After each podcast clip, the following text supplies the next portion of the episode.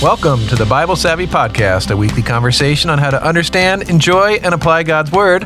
I'm your fill in host, Eric Ferris, and I'm joined by teaching pastor Clayton Keenan and returning guest, community groups pastor Lindsey Jotz. Yay! Celebratory noises. That's a long time. It's been a while since we've done a celebratory. Clayton just looked at me as wondering if I had my sound my sound effects panel hooked up, but it's it's right here. But I wasn't ready to make celebratory noises for Lindsey. All right, so so here's what here's what happened a a few weeks ago at church. Uh, a gentleman comes up to me and is talking to me about how much he enjoys the podcast, and he says to me, "You know who I really like on the podcast." And I'm thinking, okay, well, it's not me because that's a weird setup when you're talking to the person. So I'm like, he's either going to say obviously Clayton or Nikki, and and he says Jots, like Jots, that Jots girl. And I said, Lindsey Jots, our community group's pastor, Lindsey Jots. Yes, yes, yes. And then Lindsey happened to be standing across the church lobby, so I introduced him to Lindsey. So Lindsey, you have a fan club. Of have- one. That's awesome. Yeah, I'll take it. Well, That's how it starts. That's That's how it that starts. is Gotta how- start somewhere. I'm into so- it. Thank you for joining us, Lindsey. Yeah. Clayton has a weird question for I've us got a today. weird question. Nikki is normally the one that asks weird questions to us, but We're, go- we're gonna we're gonna do what we can. We're splitting Nikki's duties today because neither Clayton nor I are man enough to fully fill in for Nikki. No so one is. we're splitting we're splitting the job in two. so here's here's the question: If you had five million dollars and you had to use it to open a small museum, what would you put in the museum? Hmm. Lindsey? I would put so I'm friends. I'm pretty good friends with a few of the uh, Kids World pastors around here, and they're always sharing the delightful things that kids put on response cards that are like either adorable or hilarious or super random. And so I would like create some sort of like interactive display of all of the hilarious ki- things kids submit when they're at church, like either talking about prayer requests or like, hey, life update. And it's like, blue car and you're like i don't have a context for that but it would be interactive and it would be awesome it would be hilarious and all of my children's pastors out there like know exactly what i'm talking They, about they are amazing responses when you see see what kids think. You know what I mean? Mm-hmm. But here's here's a question, Lindsey. That I, that doesn't sound very expensive. I think this is a scheme to pocket five million dollars. no way no because Yeah, how nice is this building gonna be? it would be super nice and it'd be super fun. It'd be for kids. And I'm thinking of like my kids because here's the thing you could create whatever you create for a display, it is going to be destroyed by the hands of the children within 10 minutes it's of mostly being in there. maintenance So it's costs. mostly, It's mostly maintenance, maintenance and upkeep. Because come on, like I've got kids, you've got kids. It's it's a mess. I'm imagining this museum.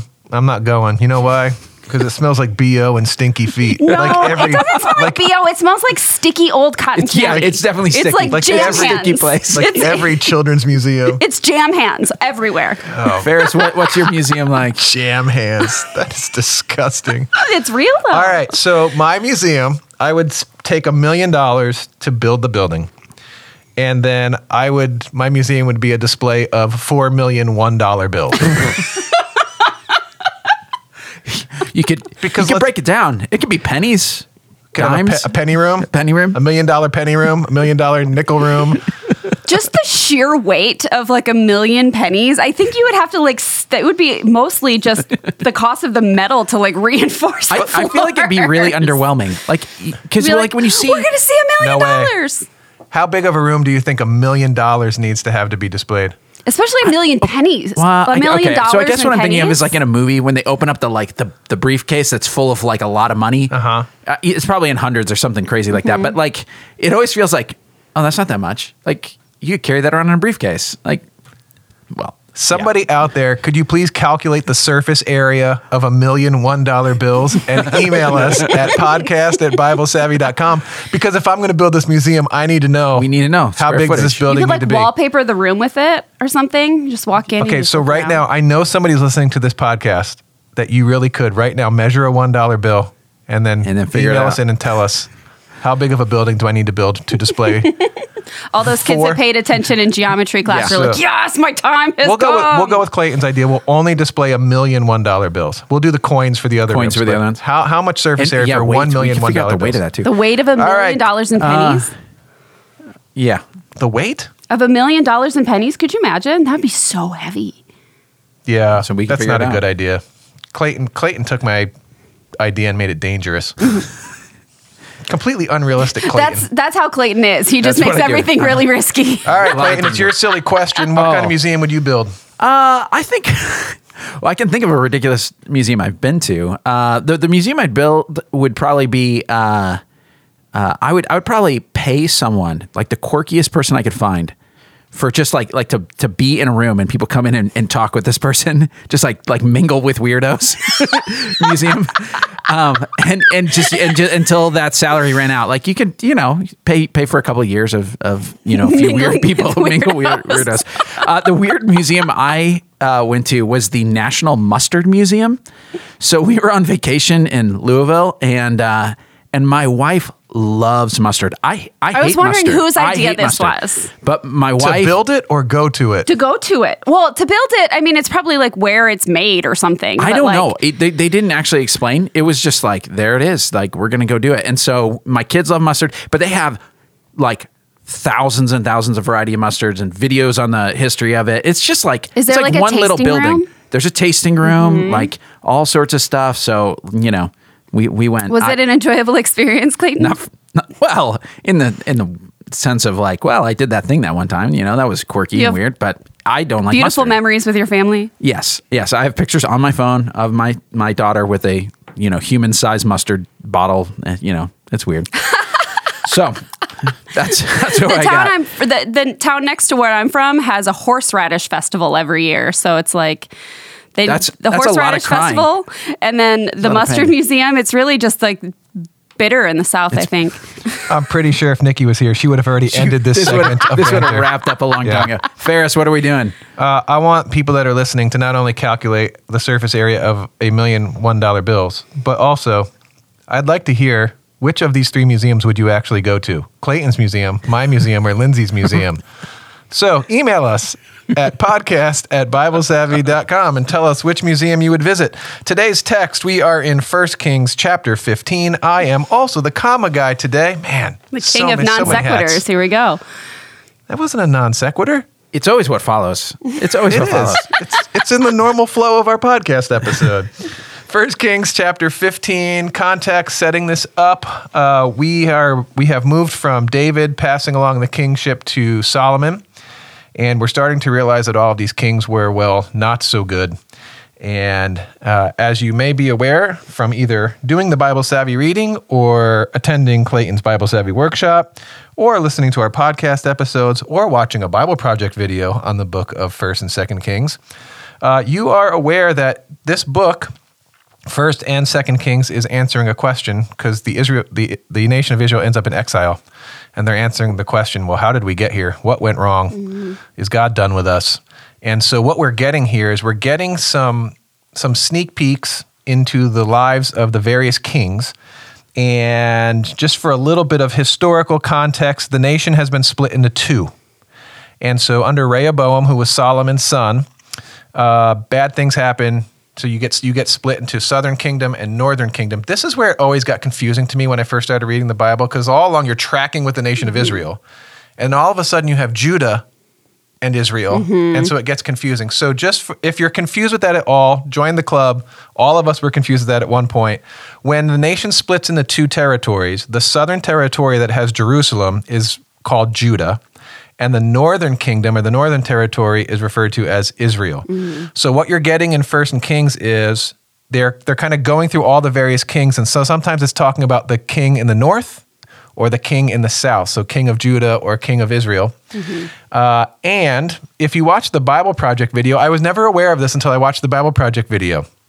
That if you're keeping score of who's a good king and who's a bad king, uh, there are 20 kings listed in Kings for the northern kingdom, Israel, and 20 kings in the southern kingdom, Judah. And if you're asking the question, was the king good or bad, based on whether or not they were uh, faithful to God's covenant, uh, got rid of idol worship, and you ask, oh, who's a good king and who's a bad king? The kings in the northern territory, Israel, all were bad. 0 for 20. Yeah, they're terrible. And the kings in the southern kingdom, Judah, are about eight for 20 based on the Bible Project video. Okay. So depending on how you judge. So this will be a fun game to play today. So we're reading in 1 Kings 15 verses, uh, starting at verse 9. So we're going to read about a king from Judah. And so this will be an interesting question good king or bad king? So Clayton's going to read for us All today. right, here we go, starting in verse 9. In the 20th year of Jeroboam, king of Israel, Asa became king of Judah, and he reigned in Jerusalem 41 years. His grandmother's name was Maacah, daughter of Abishalom. Asa did what was right in the eyes of the Lord, as his father David had done. He expelled the male shrine prostitutes from the land and got rid of all the idols his ancestors had made. He even deposed his grand his grandmother Maacah from her position as queen mother because she had made a repulsive image for the worship of Asherah. Asa cut down and burned it in the Kidron Valley. Although he did not remove the high places, Asa's heart was fully committed to the Lord all his life. He brought into the temple of the Lord the silver and gold and the articles that he and his father had dedicated. There was a war between Asa and Baasha, the king of Israel, through their reigns. Baasha, king of Israel, went up against Judah and fortified Ramah to prevent anyone from leaving or entering the territory of Asa, king of Judah. Asa then took all the silver and gold that was left in the treasuries of the Lord's temple and his own palace. He entrusted it to his officials and sent them to Ben Hadad, son of uh, Tabrimmon, the son of Hezion, king of Aram, who was ruling in Damascus. Let there be a treaty between me and you, he said, as there was between my father and your father. See, I'm sending you a gift of silver and gold. Now break your treaty with Baasha, king of Israel, so he will withdraw from me. Benhadad agreed with King Asa and sent the commanders of his forces against the towns of Israel. He conquered Ijon, Dan, Abel Beth Maakah, and all of Kinnereth, in addition to Naphtali. When Baasha heard this, he uh, stopped building Ramah and withdrew to Tirzah. Then King Asa issued an order to all Judah. No one was exempt, and they carried away from Ramah the stones and timber Baasha had been using there. With them, King Asa built up Geba and Benjamin and also Mizpah. As for all the other events in Asa's reign, all his achievements, all he did, and all the cities he built, are they not written in the book of the annals of the kings of Judah? In his old age, however, his feet became diseased. When Asa rested with his ancestors and was buried with them in the city of his father David, and Jehoshaphat his son succeeded him as king. Man, you did a good job with all those names. I was gonna Or at least you yeah, read them but with we have no idea. We have no names. idea. We're just going to say you're totally right. Good Yeah. job, Clayton. Yeah. Excellent job. You read it with confidence. Okay, so we move on to the O and the comma method, which is observations. What do you see in this text? I think the first thing I see is just all of the family dynamics that are listed. Um, they're always talking about, you know, they specifically mention grandmother, daughter of, son of, um, and even when they talk to the, he talks to the king, he's like, "You had a relationship with my father." So you know, there there's all these family dynamics that are listed. Um, we know who's in relation to who all over the place. So that that stood out to me as something that's probably significant as far as you know, at least the context of what we're looking at. Mm-hmm.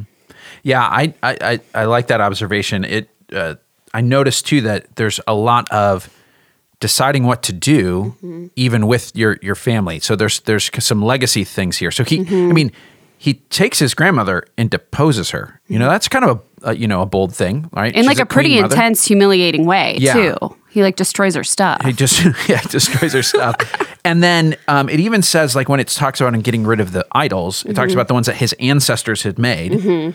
But then he's also got stuff where he like takes gold and silver that were dedicated to the Lord from his father. So there's like he's he's grappling with the good and the bad Mm-hmm. of the that family that has come before him. One of the things I noticed, I started to notice it when it was talking about comparing him to David.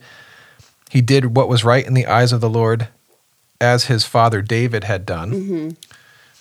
And often when I read those kinds of statements, you kind of want to say someone is all good or all bad, mm-hmm. right? So you say, so this king is an all good king, just like David was an all good king, but it doesn't say all good, just as he did mm-hmm. what was right in the eyes of the Lord, generally speaking, but we also know David's story. Yeah, David wasn't an all, all right. good king either. And then it also said, I'm trying to find the verse right now, where it says he, he tried to do everything right, except he didn't tear down. Oh, there it is. Verse Uh, 14. verse 14. Although he did not remove the high places, which are like the the places that were set up significantly for idol worship. So he smashed these idols and and got rid of some things, but didn't quite go all the way with it. Yeah, follow through is not his his forte at all because there's multiple places where it's you know he did not get rid of the uh, high places, and then he had this silver and gold that then was dedicated to the temple, and then all of a sudden he takes it back and moves it.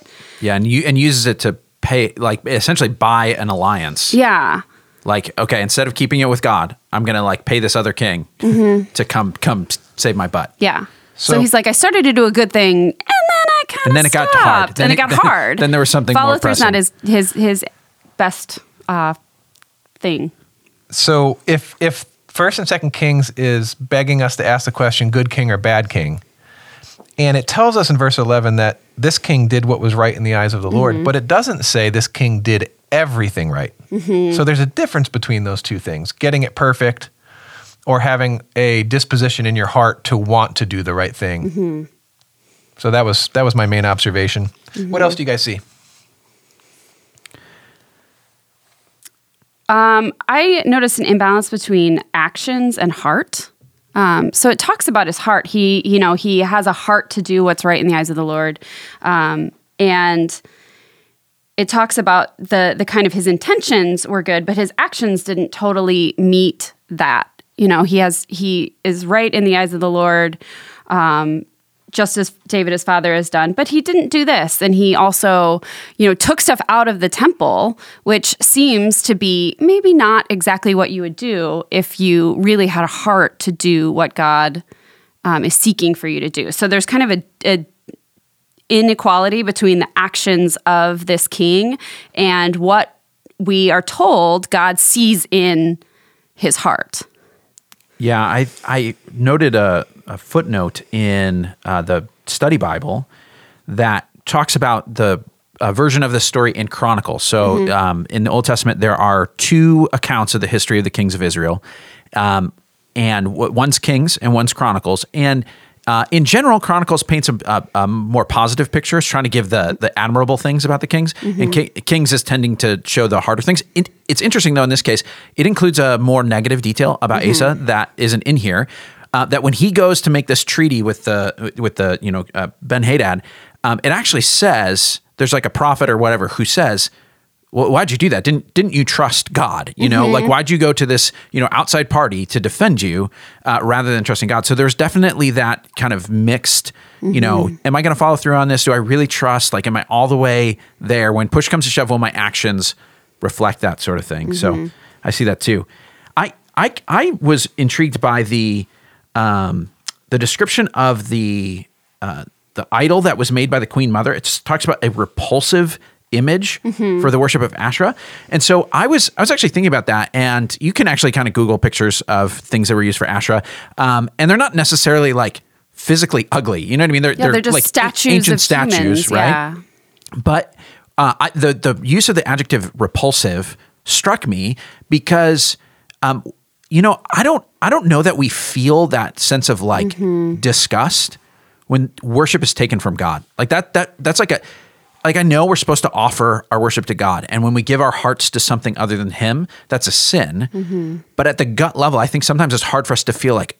Oh, like that's repulsive. Yeah. you know that's what I mean. a To- strong word. to say what ought to belong to God is being given to something else, or what's being honored in the place Mm-hmm. of God is should you know they wouldn't have found it disgusting. They would have they would have felt like this is a reasonable thing in our Mm-hmm. culture. Um, but to say actually to to take uh, honor from God and give it to something Mm-hmm. else should make us sick to our stomach in some way. You know, um, it's just a different kind of feeling than I'm used to fe- feeling about that. Mm-hmm. Yeah, that's a super intense word choice. I think there's lots of uh, mentions of cunning politics in here too, and I think that's really um, just part of the dynamic of the story because. If you look at what the king of Israel was doing, is he's actually creating a closed border so that the people in his community and his country cannot get into Judah to then see what is happening in Judah. So he's intentionally creating this closed border to prevent access between the countries. And then Asa goes and basically goes behind and does something super sneaky and super cunning by buying off this king and saying, "Hey, remember us? We had you you had a relationship with my father."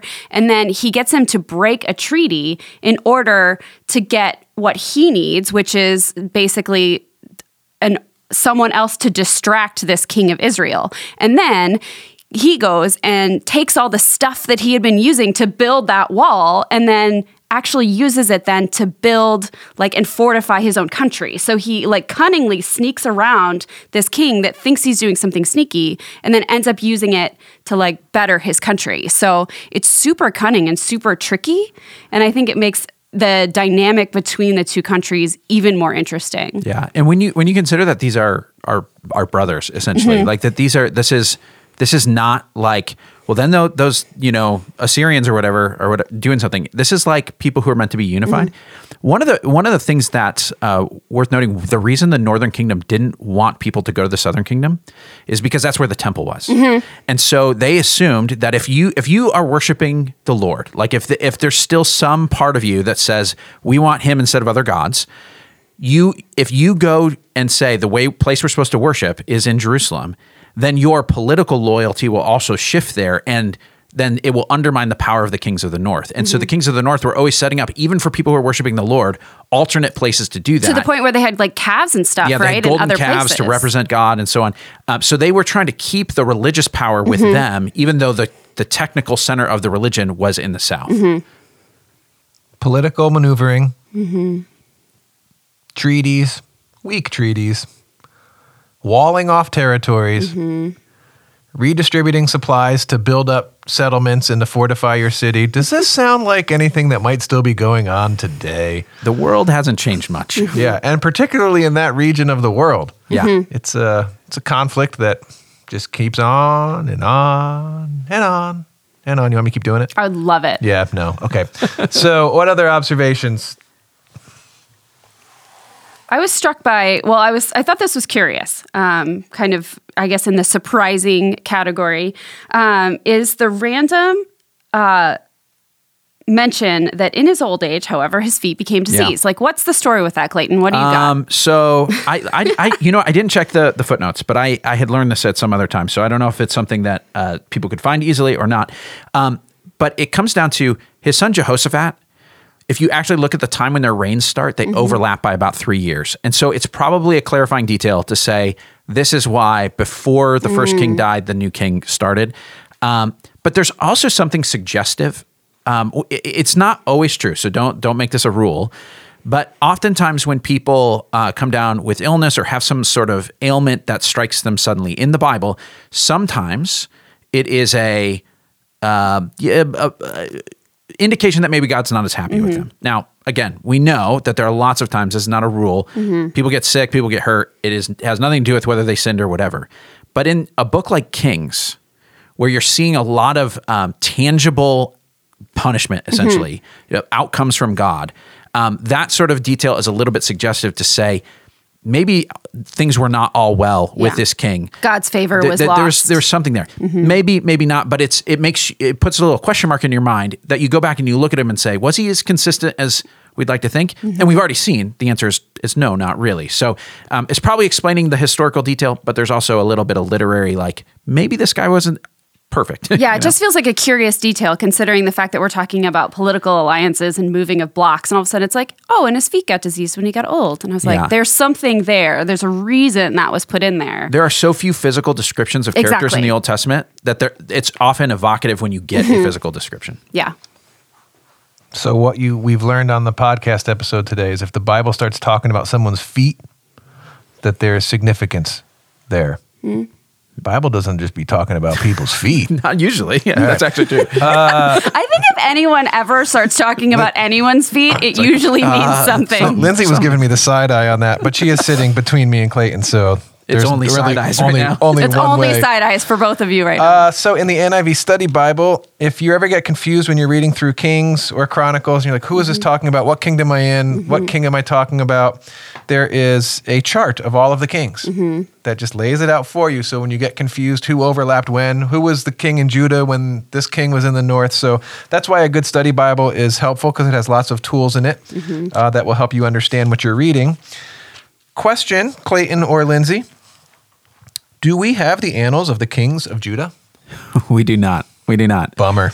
No, so there, there. This is a really interesting thing when you look at, uh, the, especially uh, Chronicles and Kings, but you also see it in Samuel and Joshua and a few other places.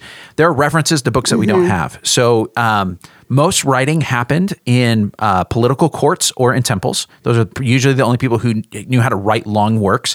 So they were records kept, uh, you know, of the nation, and those were ones that at the time that Kings was written, the author of Kings could refer to, but we no longer have. So they're not things that we're out there looking for. They wouldn't technically be scripture, even if we did find them. Um, but they were. It's it's They'd be he's like citing his sources. historical documents, like a Historical- political yeah. document that any any Yeah. government would any organized government would have. Exactly. Do you have Yeah. pieces of them anywhere? Uh, none of the ones that are referenced in the Old Testament. No. Bummer. Maybe you could put that in your museum if you find it. It- it would- that would be incredible, actually. I don't know if I have space in my museum because I need someone to email in and tell me we, we Do don't we know have how space much for a tiny how much piece surface of area any- a million dollar bills takes up. Gosh, I can't I can't be adding wings yet.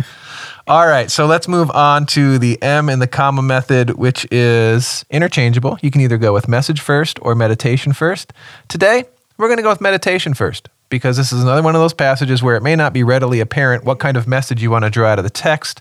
So, in those kinds of moments, you just pause for a few moments when you're reading your Bible and you ask the Spirit of the Lord, What would you like me to get out of this text? What do you want to speak to me today? So, we're going to do that today. 45 seconds of prayerful thinking. Lord, what would you like me to see in this text today?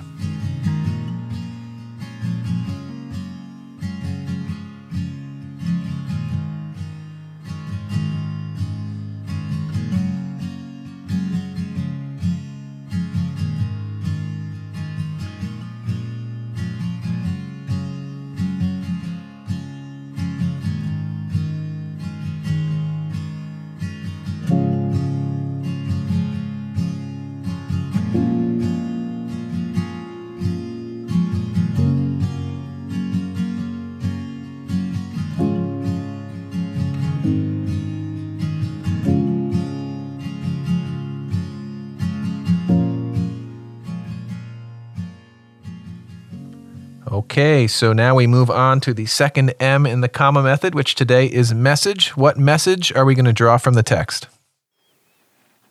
Um, so one of the things that I saw is that uh, our own cunning or our own sought, like seeking for gain can blind us uh, spiritually because that's what I see.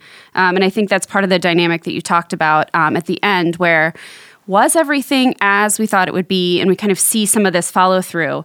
And um, I think what the legacy could have been was the, you know, destruction of these high places and the the dedication of the silver and gold to the temple and really trusting the Lord to do um, the work of the prospering of Judah. And instead, the legacy was like, I did this backhanded deal. And so instead of trusting the Lord, his own kind of gain, his own like social uh, need to cling to some sort of like legacy as people saw it ended up um, kind of creating like a falling of the temple resources because now all the silver and gold that was dedicated to the Lord is now no longer there. He's actively demonstrated a um, a mistrust of God to prosper his kingdom. And so his own cunning and his own striving for a legacy actually like bound him to um, not engage in a spiritual and trusting way with God. So his own kind of self motivation. Uh, my message is if you're going to follow God, make sure you go all the way. So I, I, I think I, I don't want to knock Asa too much. He he was an overall good king, um, and it does say even though he didn't do certain things, he his heart was fully committed to the Lord all his life. So there there was a, a faithfulness there, but there is there's something to be said for following through on that faithfulness of saying if I if, if I mean it that I want God to be at the center of my life, if Jesus is the king, if you know this is my the one I worship, um, then it should have ripple effects that don't like like I think of when um, my kids clean their room, like. it- Your kids Ye- clean their room. Good job. well, they're sort of like the kings of Judah, like eight out of 20 times, right? so, Good ratio still. so, uh, you know, it was like yesterday we had, they need to clean up, you know, someone's going to come over. So it needed to be tidy enough that things are getting broken.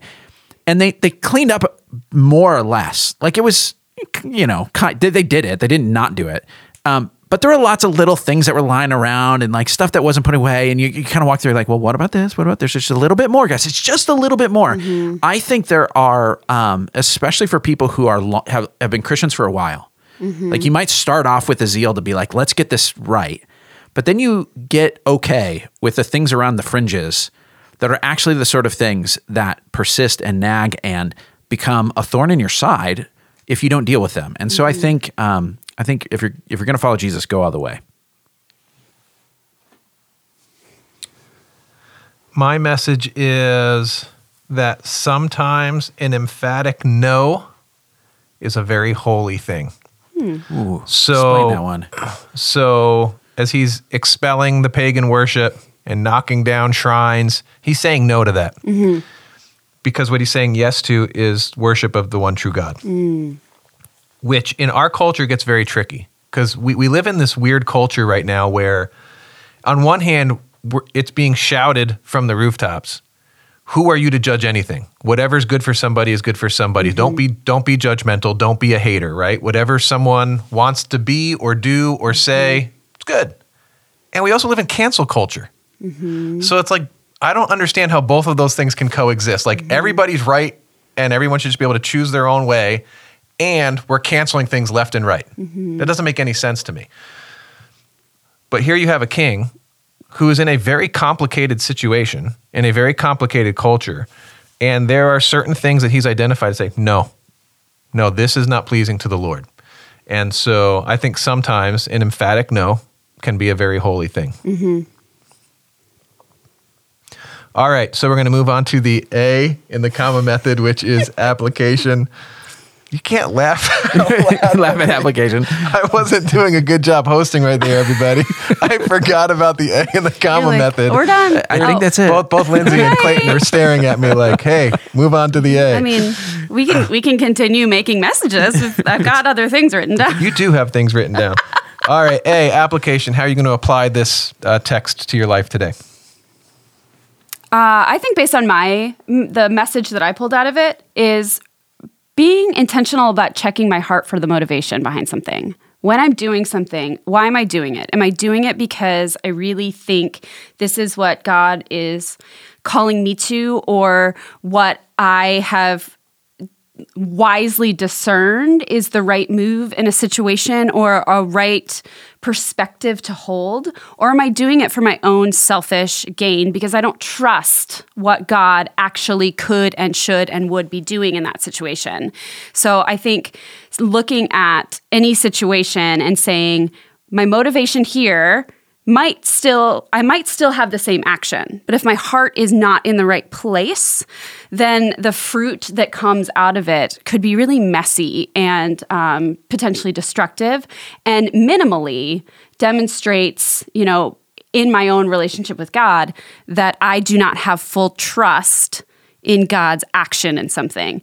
And at its worst, could actually be devastating, like removing all the silver and gold from the temple. You know what I mean? My, what is my silver and gold that I'm now, instead of leaving this legacy or making the move in a way that demonstrates my own faith, uh, either in myself or to other people, I'm now using my own motivation to get what I want and it could have just devastating ramifications. So I think checking my heart for why I'm doing something is really important. So for my message of if you're going to follow God, go all the way. Um, I think the practice of um, it's sometimes called the practice of examen. It's where you invite God to actually show you. All right, where are the things that I'm missing? That I like. You, you do it. You say at the end of the day or the end of the week, you look back and you say, God, show me the places where I stepped out of line with you. That I where instead of walking in the spirit, I was you know doing my own thing, um, or or the things that maybe I've grown accustomed to and used to. Um, you wanna you wanna be the parent who walks into the, the messy room and says, "Well, there's a few more things here. Yeah, what are my fringes? What what are the, what's on the fringe?" And ra- rather than saying, "Well, I'm kind of okay," say, "No, let- what are what are those those things on the margin that I've I've grown accustomed to." Um, and we, we talked about this about a, a, a month or so ago in um, at our at our church. Uh, our senior pastor talked about this prayer. Um, you know, in, in Psalm 19, there's you know who can discern their hidden faults. You actually need God to show you some of those things that you've grown blind to. And so I think the practice of stopping and saying, "What is it, God?" is a really good one for for this passage. My application, based on my message of sometimes an emphatic no can be a very holy thing, is when you are engaged in that, don't expect grandma to be happy with you. so I don't think that this king's grandmother was super thrilled that she was deposed as queen mother. Yeah. Um, and so sometimes to make the holy choice means that there's going to be no one applauding your choice. Yeah. And you have to make that choice for the audience of one and not expect any anything else. Sometimes. Because So- that can be really hard. And Jesus Yeah. had to do that all the time. He had to walk away from whole towns that still wanted him to stick around and heal. And he's like, I have to go to Jerusalem. I mm-hmm. have to go here. And so it really is the holy, holy choice. And I'm sure people didn't love the like, hey, we're still sick. Can you stay? Yeah. Mm-hmm. All right, folks. Well, that's all we have for you today. This is the point of the episode as the fill in host, where I try to say everything that Nikki says to wrap up every podcast episode. So join us next week as we discuss another another text from the Bible, Bible? Savvy reading schedule. And he schedule. made it four seconds, everyone. Uh, if you want to contact us, you can email us at podcast at biblesavvy.com. Tweet, Instagram, Facebook. Most of those things are not stuff. true. I don't you know. She says something about subscribing, inviting your friends, Share this podcast with a friend if, that you think they might like it. and Follow our podcast. And hopefully Nikki will be back with us next episode. See you next week, everyone.